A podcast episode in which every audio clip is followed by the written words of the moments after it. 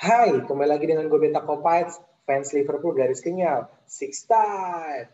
Kali ini bersama dengan gue Stevie dan Coach Arnan. Kita kurang lebih udah sebulan ya Coach ya, udah nggak Ya. konten berkonten ria. Kali ini kembali Ya. lagi. sesuai dengan form Liverpool yang juga lagi begitu. Mau ngebahas Liverpool juga malu ya, lima pertandingan. Iya, juga malu, juga udah begitu-begitu aja tadi kemarin-kemarin tuh kalah dulu. Nah kan lima kali pertandingan kalah di Anfield, lalu bisa menang lagi, lalu bisa menang juga di uh, UCL lawan Iya. RB Leipzig. Nah, Hmm. Coach, lu sendiri ngeliat Coach, kalau kita ngebahas tentang kekalahan Liverpool ini, satu kesalahannya adalah tidaknya Van Dijk. Ya. Tapi menurut lu, apakah Klopp tidak percaya dengan Nat Phillips dan Ozan Kabak? Karena kalau kita tahu tiga pertandingan ke belakang, ketika mereka main bareng, mereka berhasil clean sheet dan juga berhasil menang. Ya. Respon Coach untuk menanggapi kenapa Liverpool tidak bisa ber- tidak bisa melewati masa sulitnya ketika kehilangan Van Dijk hingga benar-benar satu pemain kunci aja semuanya merosot. Respon lu seperti apa? Iya. Ya karena menurut saya hal itu terjadi karena Klopp tidak mau mengubah gaya main dia, Bung. Oke. Jadi gaya main Liverpool ini kan banyak bergantung pada Van Dijk sebenarnya. Kita harus akuin sih, Bung itu ya. Eh, dari Oke. sisi bertahan, dari sisi menyerang ya. Itu memang eh, eh, skema tim ini dibangun me- merujuk kepada kondisi Van Dijk gitu ya. Oke. Nah, begitu Van Dijk cedera, Klopp nggak mau mengubah gaya mainnya nih, tetap seperti Oke. gaya main yang eh, seperti biasa. Iya. Tapi tentunya dengan Van Dijk tidak ada sekarang absen. Hmm. Nah, itu membuat eh, Liverpool kepayahan nih Bung karena untuk mengisi posisi Van Dijk ini kan ya awalnya kan terus eh, Klopp menarik Fabinho ke belakang gitu ya. Ya, Lalu kemudian Henderson juga Henderson. ditarik ke belakang gitu ya. Jadi ya, dengan tetap memainkan skema ini Klopp mengorbankan lini tengahnya dia justru. Nah, ini Oke. yang membuat Liverpool kehilangan gregetnya gitu, nggak Ya. gigit gitu ya. Eh, itu membuat semuanya berantakan Eh, karena Oke. eh, lini, lini eh, belak, eh, Van Dijk nggak ada, terus Fabinho ditarik ke belakang, lalu Hendo ke belakang, akhirnya midfield kita kehilangan kehilangan kemampuan dan kehilangan Ya. gregetnya, Bung, untuk me- melindungi lini belakang, untuk menopang serangan dari sayap ya yang biasa dilakukan oleh eh, Arnold, TAA dan Robertson ya. Ya. Dan itu akhirnya berdampak juga ke depan gitu ya, ke depan di mana akhirnya Mane dan Salah pun tidak mendapatkan supply yang bola. seperti biasanya yang kayak Ya. sis- sis- apa season lalu ya. Plus juga off formnya kalau menurut saya off formnya Fir- Firmino ya Firmino ini kalau, Ya. kalau menurut saya juga nggak sebaik dari season kemarin dia gitu ya. Nah ini yang membuat Gue berantakan. bercandanya, bercandanya gue sama teman-teman nih coach kalau Firmino tuh kayak lagi hijrah, lagi Iya. berdamai dengan dirinya sendiri. Iya. Kayak apa ya? Kayak kayak dia itu ada hanya fisiknya ada hanya aja hanya di ada ada di lapang gitu ya. Tapi Iya, dia sendiri iya, kayak kayak enggak enggak enggak total gitu enggak Iya, oke lah memang di kemarin dia sempat bagus satu lawan Spurs ya lalu atau lawan, atau lawan Palace tapi setelah itu sih tenggelam sih ya Iya sih. fungsinya nggak kelihatan nah Terus ini yang sosial medianya dia aktif banget coach tentang keagamaan. Kan biasanya kalau Iya, kita main di Liverpool kan semua masalah sama Mane kan keagamaannya kencang. Lalu tiba-tiba Iya. muncullah Alisson dan Firmino nih. Tiba-tiba keag- Iya. keagamaannya mereka juga seperti hijrah gimana gitu kan seperti baptis Iya, iya. dan lain-lain kan. iya iya berdua Ellison kan tuh Ellison juga sama kan. Aduh. Nah, itu sih. Jadi menurut saya sih itu kuncinya, Bung. Ya kalau kalau sekarang kita mulai membaik, ya itu karena memang eh, Kabak dan Nat Phillips yang akhirnya kembali dipercaya nih ya. Iya. Nah, itu juga mereka mulai mulai membaik di belakang dan dengan bermainnya mereka di belakang Fabinho dibalik Fabinho, kembali ke iya. tengah nih, Bung. Nah, Hmm. kembali dia Fabinho ke tengah ini ini ini ini, ini kelihatan banget nih, Bung, eh, dampaknya nih, Bung. Nah. Nah, ini yang membuat Liverpool bisa dibilang hampir kembali ke Iya. season kemarin ya, walaupun mungkin masih masih belum sepenuhnya lah ya. Iya. Eh, Hendo masih cedera, lalu Virgil juga masih cedera, tapi paling enggak kekuatan di lini tengah itu paling enggak sudah mulai ada. Mulai kelihatan ya. Mulai kembali ya, mulai kelihatan walaupun memang belum kayak musim musim kemarin waktu sebelum apa belum seperti yang kita harapkan, tapi paling Ya. enggak udah enggak keropos kayak kemarin-kemarin lah, Bung. Udah enggak gampang di apa di di orgy kayak kemarin lah gitu ya istilahnya. Bahkan lima pertandingan sendiri kita nggak bisa cetak gol coach kalau bisa dibayangin kan kalau di Anfield Betul. kita benar-benar cetak golnya susah banget kita kalah satu kosong satu kosong dua satu bahkan Betul. even kalau dua satu pun itu pertandingan awal selebihnya kita kalah satu Iya. kosong nggak pernah bisa cetak gol nah ketika Jota satu pertandingan satu permasalahan Jota Jota bahkan setelah balik dari cedera pun di negaranya Portugal bisa buat dua Iya. gol satu asis Gacor dia. ya langsung gacor kan Gacor. Nah, Iya. menurut lu sendiri coach form- formasi di depan apakah untuk kalau gue lihat sih dua pertandingan belakangan ini uh, Diego Jota lebih rotasi sama Mane.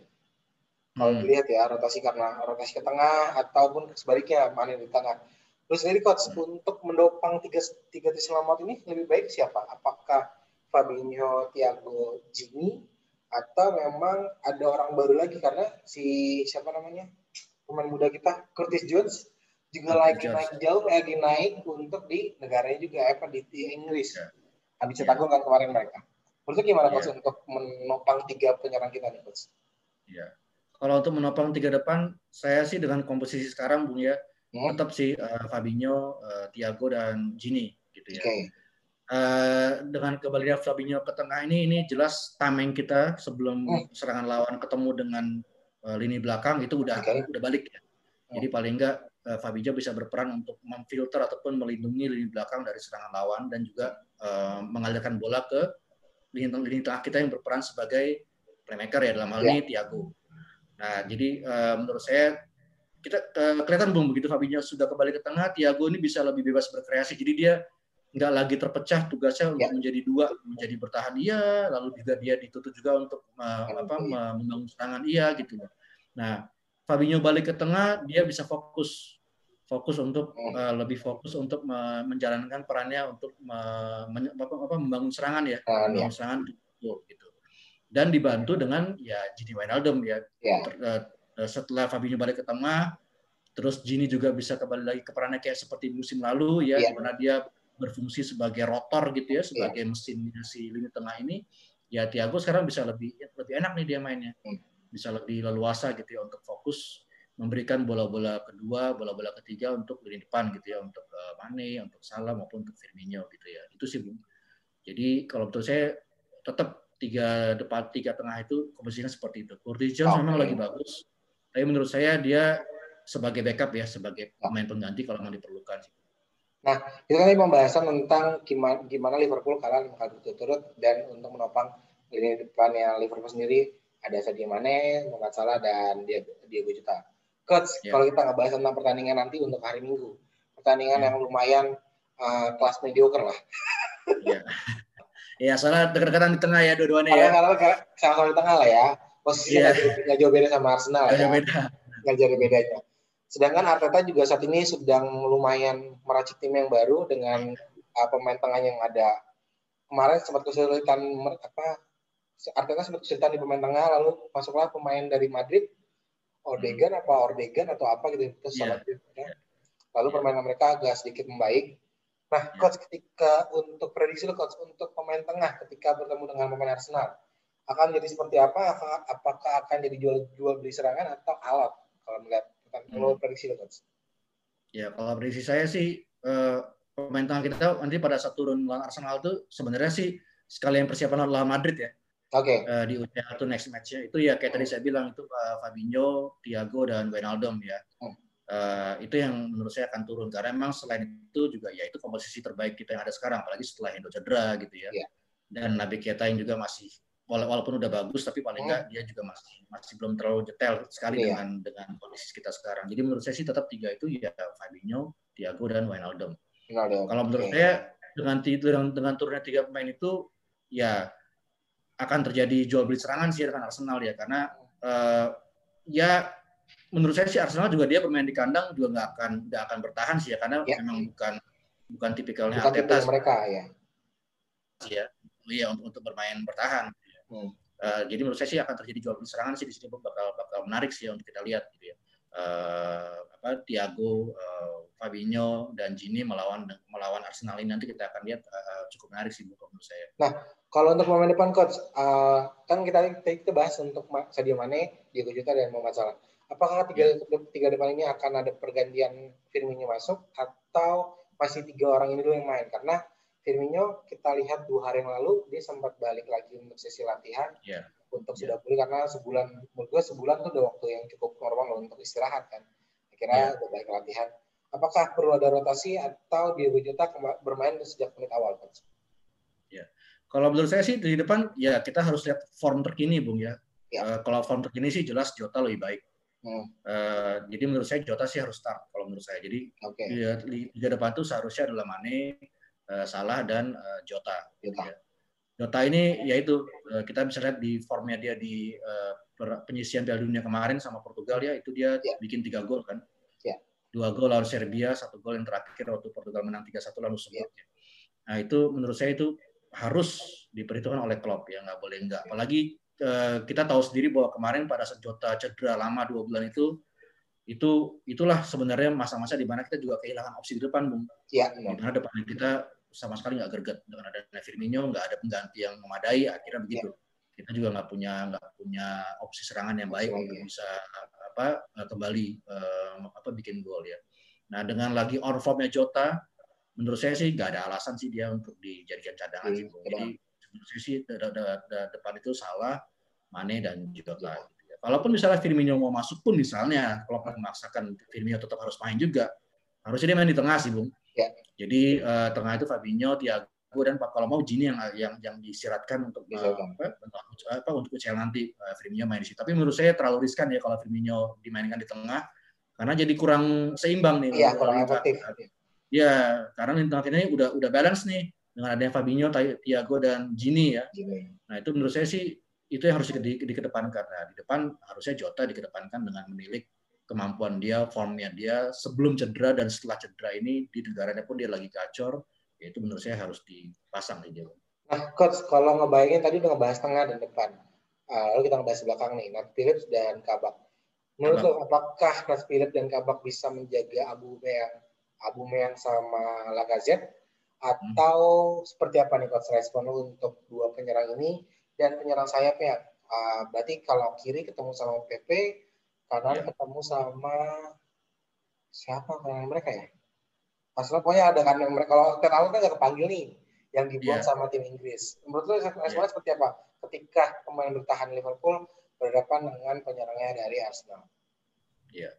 Kalau menurut saya sih belakang itu eh, Kabak dan Phillips ini udah mulai nyetel nih Bung. Ya. Hmm. Phillips juga udah mulai uh, nyetel juga kan ya. Maksudnya, maksudnya dia udah yeah. mulai solid gitu ya. Sebenarnya sih menurut saya Nat Phillips ini seperti kita udah pernah bahas dulu-dulu Bung ya. Yeah. Harusnya sih dia diberikan kepercayaan lebih sih Bung. Karena memang menurut saya dia waktu dimainkan waktu di uh, awal ya, 2020 kemarin tuh ya sebelum kita bencana yang akhirnya kita jadi nyusruk itu. Itu sebenarnya itu sebenarnya Phillips tampil bagus loh. Makanya saya juga agak bingung kenapa dia akhirnya di kebelakangan gitu ya. Yeah. Harusnya sih dia dimainkan. Nah, ini sekarang dia uh, udah menunjukkan kemampuannya. Dari kemarin dia juga jadi ini kan ya uh, apa pemain terbaik ya bulan kemarin yeah. kan ya untuk uh, Liverpool kan. Jadi menurut saya uh, Nat Phillips dan Ozan Kabak. Ozan Kabak ini memang waktu awal-awal datang kaget nih Bung, kelihatan yeah. banget ya. Shock, Leicester itu ya, waktu Leicester itu terlepas dari golnya waktu itu karena salah Ellison yang satu itu. Hmm. Tapi kelihatan banget nih Kabak tuh kaget waktu itu waktu waktu dia main lawan Leicester tuh dia kaget dengan ritmenya yeah. apa apa Liga Inggris. Tapi menurut saya sekarang dia udah mulai udah mulai nih, udah mulai ketemu nih, udah mulai iya udah mulai apa bisa adaptasi Nah itu terbukti waktu kemarin. usia yang sama, menurutku bagus nggak sih? Karena kalau kita lihat jenjang dia sama Fabinho agak lumayan jauh, sedangkan yeah. Azam Kabak sama Nat Philip kan seusia nih, usianya yeah. agak jauh-jauh beda dua tiga, dua satu, dua satu dan dua dua maksudnya yeah. Jadi menurut gua yeah. usia itu juga bisa salam sama menopang lah, jaraknya nggak yeah. jauh kan. Nah, yeah. coach melihat posisi kiri kanan kiri coach untuk Robertson dan TA TA hmm. kalau kita lihat dari semua pemain yang ada ketika bermain ngotot hanya TA nih kalau gue lihat nih ya dari dua pertandingan terakhir dua atau tiga pertandingan terakhir yang ketika bermain ngotot adalah cuma kayak Arnold aja nih tapi nggak ditopang hmm. sama temen-temennya ketika udah pos udah balik udah umpan tarik umpan lambung muncul umpan semacam dari TA nggak disambut hmm. oleh Mane nggak disambut oleh yeah. Salah dan yeah. sebaliknya Robertson ketika menyerang ke depan uh, kirinya nggak ada yang bisa bantu ketika kirinya yeah. karena Gini pun nggak bisa nutup kan Gini yeah. posisinya sempat rotasi sebelah kanan. Nah, ketika yeah. saat ini udah ada Gini kembali di tengah dan Fabio di tengah, untuk Robertson dan TA gimana coach? Respon coach? Kalau TA dan Robertson saya kira sih tetap seperti fungsi yang sekarang sudah ada ya. Okay. Uh, eh, ya kita lihat Laut Wolves kemarin sih. Uh, itu sebenarnya kita udah mulai berfungsi uh, seperti seharusnya walaupun memang belum oh. maksimal oh. tapi ya okay. harusnya seperti itu lah ya apalagi dengan Philip sudah mulai ngecun uh, Kabak juga udah mulai ngecun ya ini membuat uh, wingback kita, fullback kita kembali nyaman nih Bung untuk bisa menyerang ya selain tentunya uh, apa melakukan apa, melakukan tugas sebagai pemain bertahan. Yeah. Nah, apalagi dengan tengah yang udah ada Fabinho gitu ya, udah ada Thiago juga dan Gini gitu ya. Itu menurut saya itu uh, ideal untuk yeah. mereka. Jadi menurut saya sih tetap sih menurut saya kiri kanan itu tetap Robertson dan TA itu itu udah pemain terbaik yang kita punya. Uh, nggak mungkin uh, menurut saya terlalu berisiko lah ya kalau kita mainin Milner situ ya walaupun yeah. apa walaupun mungkin Milner secara fisik dia masih oke okay, tapi enggak lah ya enggak kayaknya terlalu terlalu gegabah gitu ya kecuali kalau memang benar-benar terpaksa.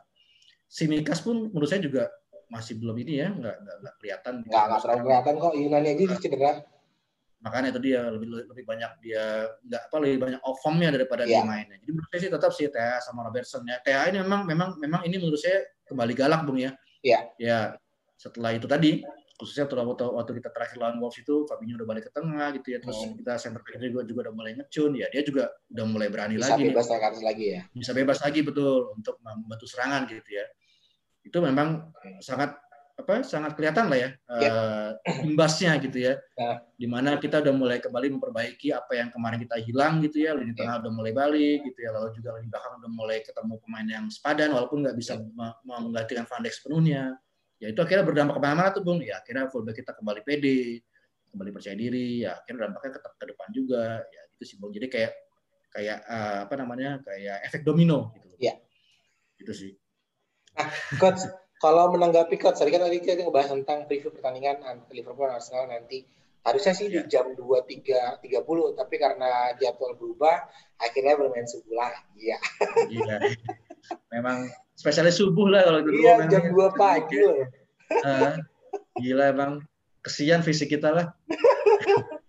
coach, untuk respon sendiri coach, berapa gol yang terjadi di kandang Emirates? Liverpool yeah. Arsenal. Ya, kalau pertandingan antara Liverpool sama Arsenal ini lebih sering banyak terjadi gol sih Bung ya. Oke. Okay. Uh, ya sebenarnya sih juga catatan mereka juga masing-masing nggak terlalu beda jauh kalau pertemuan hmm. antara mereka ya uh, Arsenal menang dua kali uh, terus uh, Liverpool menang tiga kali gitu ya. Yeah. Uh, nah itu kalau menurut saya sih gol yang kemungkinan terjadi yang terjadi bisa kemundur saya tiga satu sih Bung. Liverpool. 3 tapi tapi Liverpool ya. Oke. Okay. Siapa Karena aja pencetak golnya, Kenapa? Siapa pencetak golnya? Cetak golnya kalau menurut saya ada Jota di situ ya, okay. ada Jota lalu ada Salah gitu ya. Hmm. Menurut saya sih antara uh, menurut saya dua itu Jota dan Salah. Oh, Oke, okay. satunya lagi bebas lah coach ya. Nah, satu lagi bebas atau kalau misalnya antara Jota mau borong dua atau Salah mau dua, ya kan Jota satu ya boleh. boleh. Karena karena menurut saya kenapa kenapa kenapa mungkin seperti itu karena Arsenal ini bukan tipikal tim yang main bertahan sih bu, bukan ya. bukan tipikal uh, tim yang mainnya low blocks gitu ya, ya. yang mereka bertahan dalam. Karena mereka ya Arteta kan juga mereka dia biasa menyerang mainnya kan. Hmm. Nah, jadi menurut saya ini akan menarik dan akan terbuka sih permainan. Jadi harusnya seru sih, Bung. Dan banyak Kalau menurut coach untuk pemain Arteta sendiri yang ada si Odegaard datang ke ke Arsenal, apakah merubah gaya permainan Arteta atau seperti apa coach untuk satu pemain ini? Karena menurut gua ketika satu pemain ini datang, gaya permainan Arsenal sangat berubah. Pribadi sangat berubah ya. Bahkan dia, sendiri pun bisa bisa cetak gol ketika main di Eropa League kalau nggak salah. Iya. Yeah. Responnya seperti apa yeah. si Odegaard Iya, memang Odegaard ini memang ya tipikal pemain yang memang dibutuhkan Arteta ya untuk ya. dia bisa membangun serangan, bisa juga dia bahkan mencetak gol ya. Jadi memang ya memang ini pemain yang memang diperlukan oleh Arteta untuk membalikan situasi di Arsenal dan memang kelihatan ya setelah dia join juga Arsenal juga boleh membaik ya. Terutama Dulu kalau nggak pernah trial di Liverpool kan coach pas masih 2013 2014 bersama Suarez. Betul.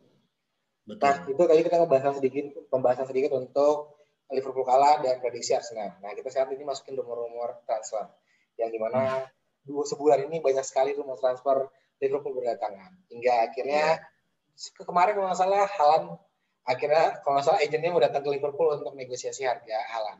Yeah. Tapi sebelum kita situ kita ngebahas tentang Suarez comeback. Coach, yeah. menurut coach, Suarez comeback coach, apakah akan kejadian atau seperti apa? Kalau menurut pribadi coach, Suarez usianya yang menurut lo udah nggak terlalu muda, udah hampir kepala tiga nggak salah. Apakah perlu dia balik ke Liverpool atau seperti apa? Ada dua isu sekarang. Dia balik dengan dibeli sama Liverpool atau uh, di barter sama Firmino. Menurut lo coach, datang Liverpool, eh datangin datangin Suarez aja gratis, eh datangin Suarez aja gratis lagi berat, atau barter dengan Firmino? Ya. Apa nih?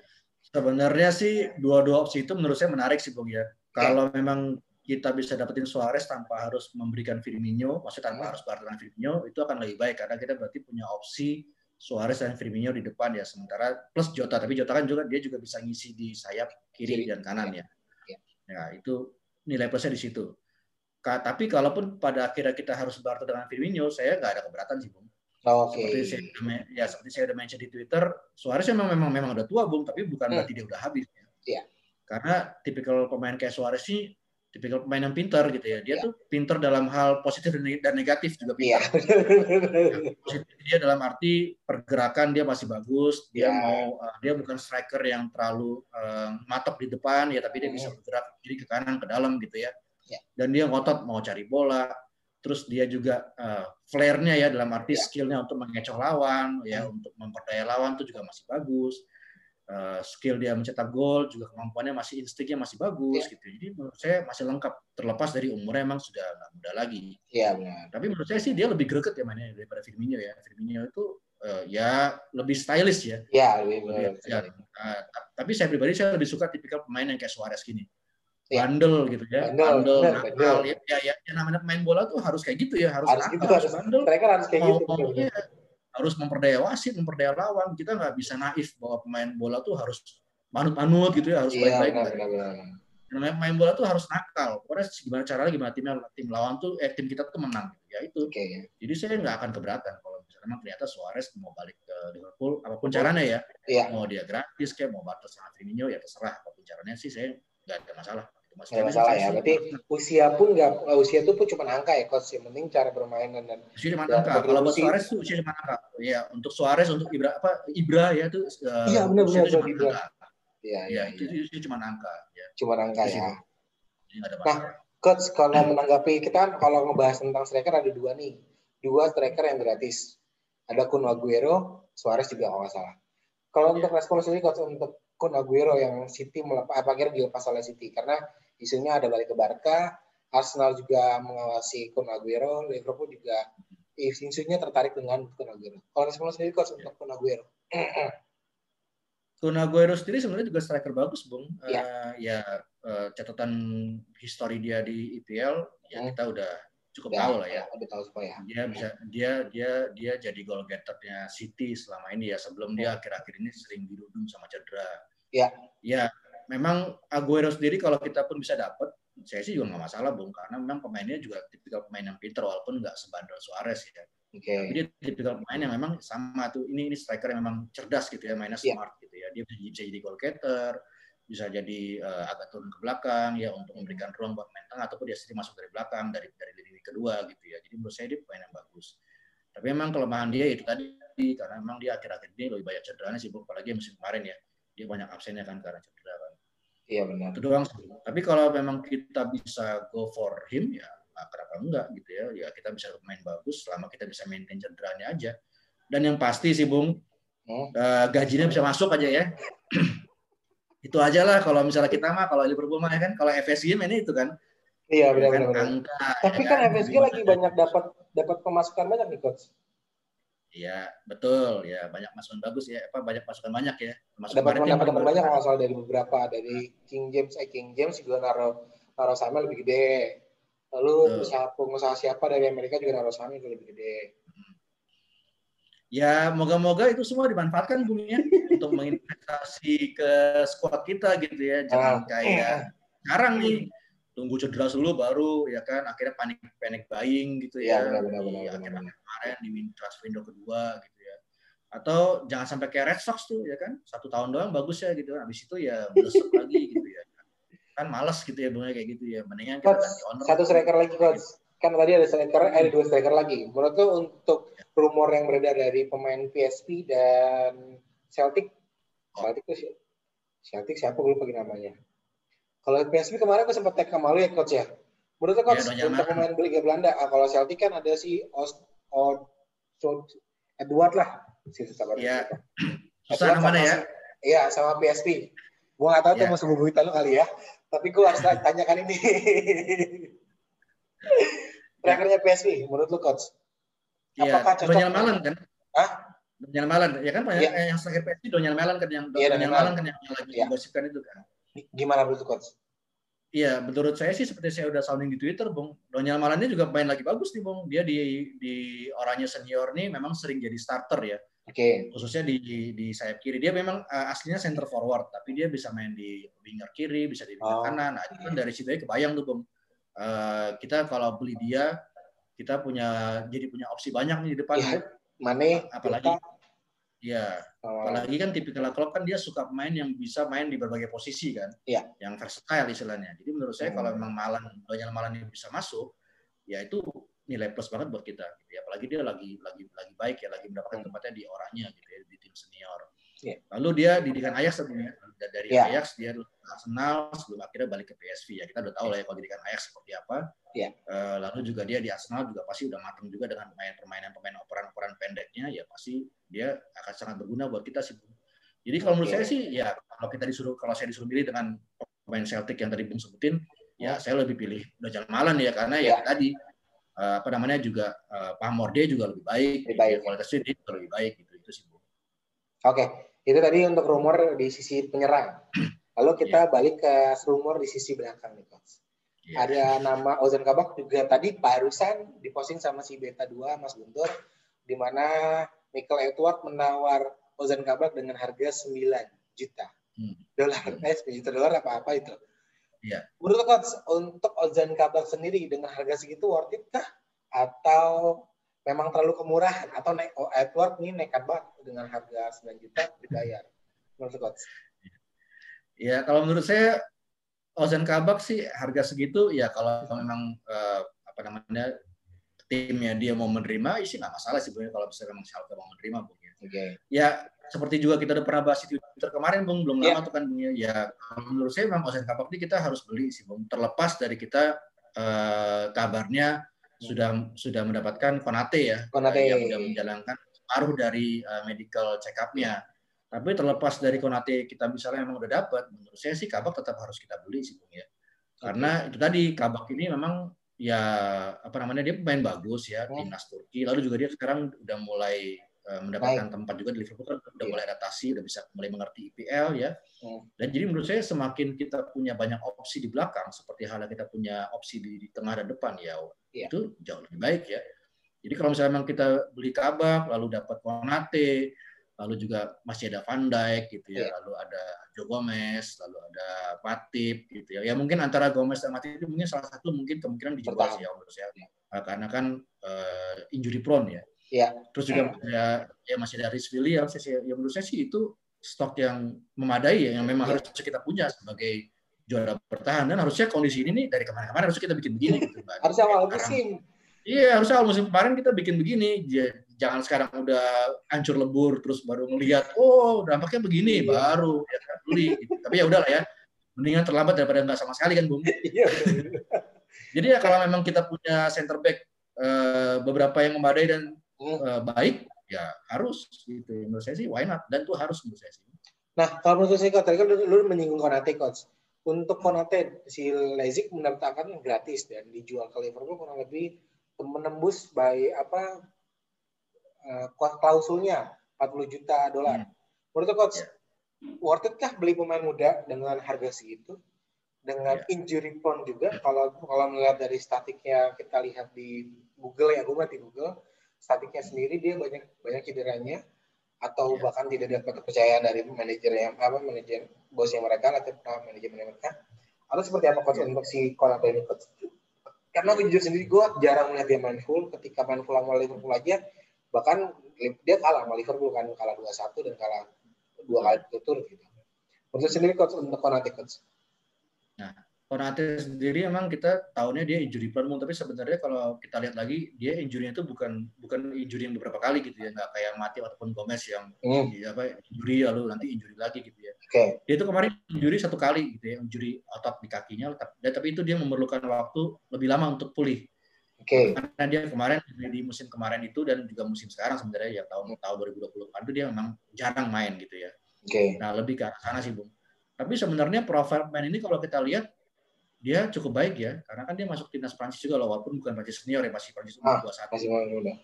dan menurut saya eh, kalau kita beli main muda dengan harga mahal ya itu ya namanya bola ya begitu bung ya memang investment ya. Ya.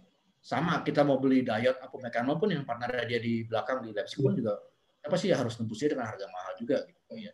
Jadi ya memang itu salah satu konsekuensi kondisi bola sekarang di mana kita ya memang kalau untuk uh, mau prestasi ya harus invest invest itu ya berarti harus mahal tapi memang dengan dampak ke depannya tentunya uh, bisa memberikan efek yang memang lebih baik gitu ya. Jadi investmentnya itu bisa kembali dengan uh, income yang lebih baik karena kita prestasinya lebih baik gitu ya. ya. Nah menurut saya sih memang harus begitu. Dan Konate ini menurut kalau yang saya uh, dengar dan sebenarnya saya baca gitu justru si pelatih Leipzig ini si Nagelsmann, si Julian Nagelsmann ini justru lebih memberikan kredit lebih kepada Konate daripada uh, Dayot sebenarnya. Oh, okay. Jadi menurut dia, ya jadi menurut dia Dayot itu lebih mengandalkan fisik, bro. Tapi kalau Konate ini dia lebih mengandalkan otak.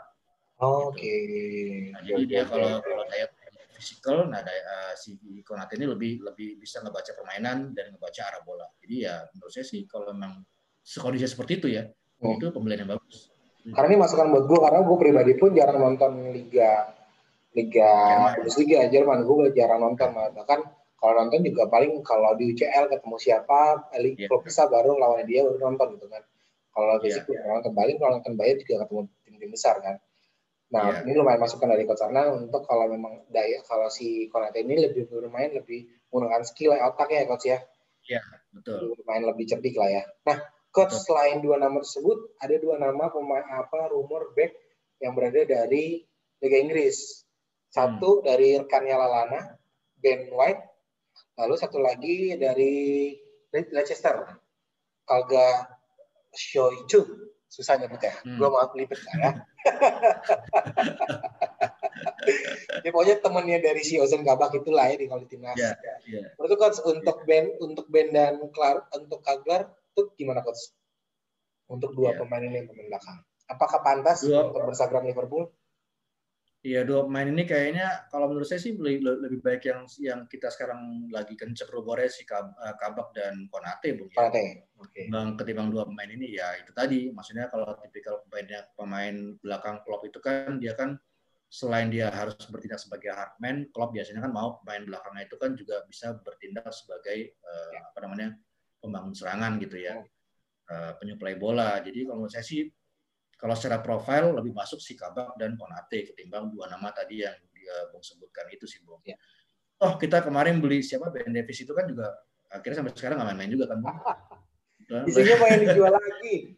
Makanya itu dia kan. Pen itu itu itu yang saya bilang panic buying tadi, Bung. Ya, akhirnya itu, itu, panic buying baru kan akhirnya beli akhirnya nggak kepake gitu loh. Nah, ya itulah apalagi ya itu deh kalau saya sih itu sih bung lebih masuk si Konate dan uh, tadi si Kabak itu sih bung. sendiri lah ya. Nah, coach kita udah ngebahas tentang si rumah transfer beberapa sebulan terakhir ini. Bahkan yeah. si Kabak dengan masalah 9 jutaan. Coach satu yeah. rumor apa satu pemain yang bahkan Jurgen Klopp minta ke PSG memohon untuk mm -hmm. mempertahankan pemain ini untuk stay di Liverpool. Gini Wijnaldum. Lalu ada isinya juga dia minta gaji lebih tinggi di Barca. Coach, yeah. gue enggak bukannya pemain susah move on ya, cuman bahkan si Jurgen Klopp pun sendiri aja mengakui untuk ini pemain nggak pernah cedera, jarang cedera, lalu pemainnya tetap motor, tapi mungkin teman-teman dari beberapa yang menonton cuma melihat gol dan assist, tidak melihat peran dari Gini Wijnaldum. Menurut sendiri coach untuk Gini Wijnaldum itu gambaran seperti apa sih coach untuk mudah digambarkan atau mudah dicerna deh dari versi lo coach. Iya.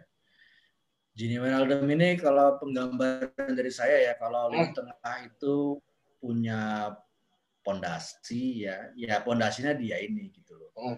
Jadi kalau dia nggak ada, bubar sih sebenarnya.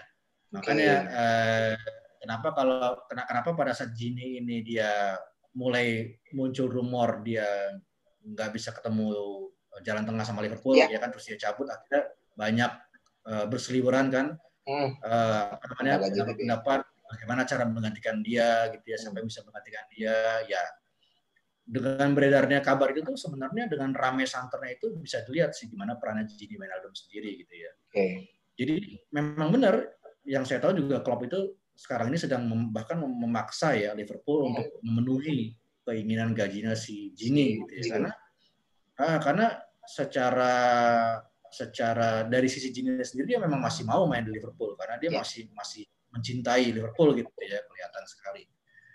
Karena sampai sekarang dia belum deal sama klub mana pun kan. Iya.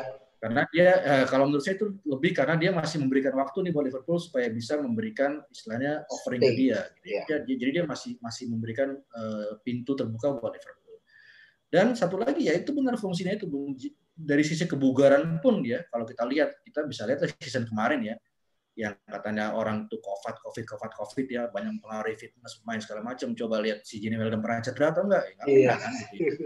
sementara pemain yang lain bolak-balik gitu ya yeah. masuk uh, meja rehab gitu ya dari mulai Mane Salah gitu ya Firmino gitu ya siapa lagi kita sebut dia Keita gitu ya Fabinho ya kan Keita yeah. gitu ya bahkan Alisson Becker pun gitu pun ya, ya memang cuma dia yang ya cuman dia ini yang fitnessnya memang bagus dan ya itu ya kalau menurut saya sih buat para fans Liverpool kali apa ya tolong jangan cuma lihat gol sama assist gitu ya ya. pesan saya sebagai pemain juga gitu ya sebagai orang yang main bola. Uh, uh, uh, tim bola tuh kayak bangunan gitu ya. Uh, kalau prestasi itu di ujung bangunan itu sendiri itu itu nggak nggak nggak cuma dibangun oleh gol dan assist. Nah hmm. gimana cara pemain itu bisa membuat gol dan assist? Ya kita juga harus lihat ya, siapa yang di belakang di belakang itu siapa di belakang ya. layar itu siapa yang bisa membuat sisi permainan per, apa, apa serangan ini bisa tajam gitu ya. Hmm.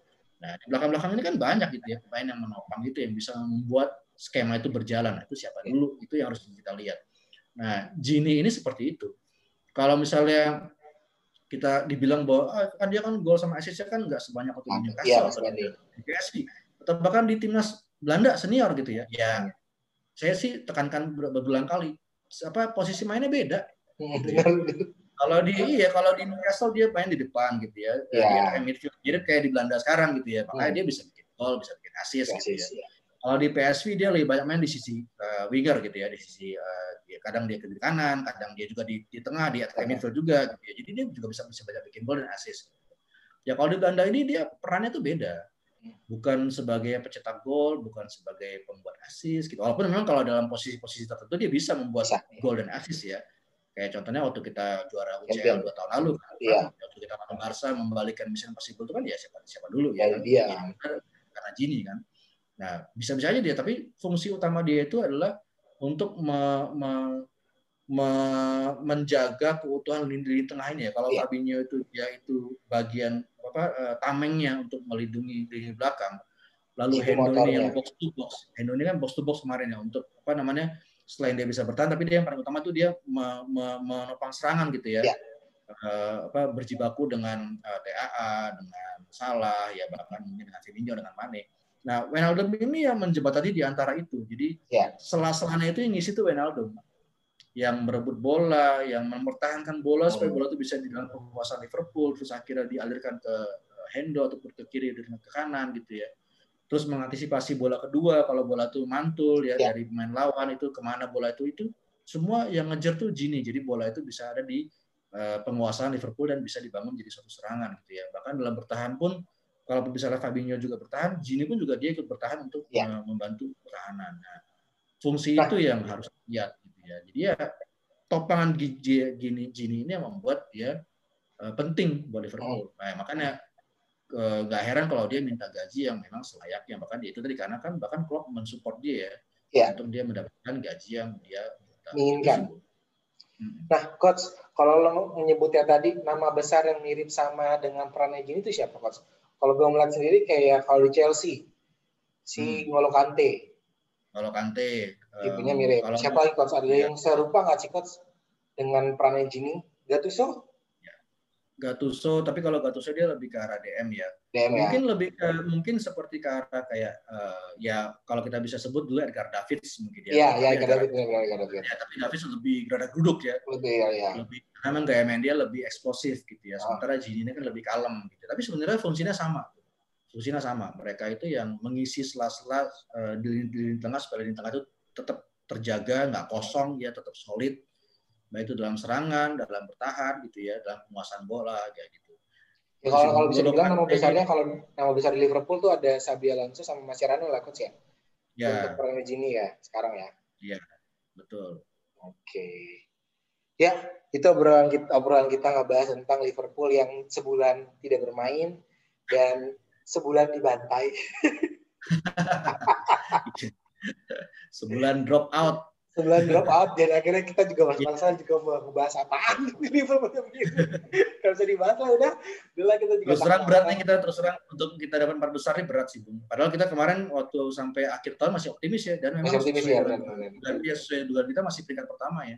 Tapi itu tadi karena emang kedalaman squad kita juga kurang ya hmm. akhirnya beginilah jadinya gitu ini sekarang terus terang sih untuk dapat empat besar nih kayaknya saya sih ya tetap berharap sangat iya, ya berharap. tapi jujur sih kalau kita mau realistis berat sih berarti kalau mau ngejarnya di final champion ya coach Istanbul betul betul betul kita makanya ya terus kita situ ya harapannya situ nah coach satu respon lagi nih coach kita sama-sama fans Belanda dan Virgil juga kabarnya dimasukkan namanya untuk membela negara di Eropa. Euro ya.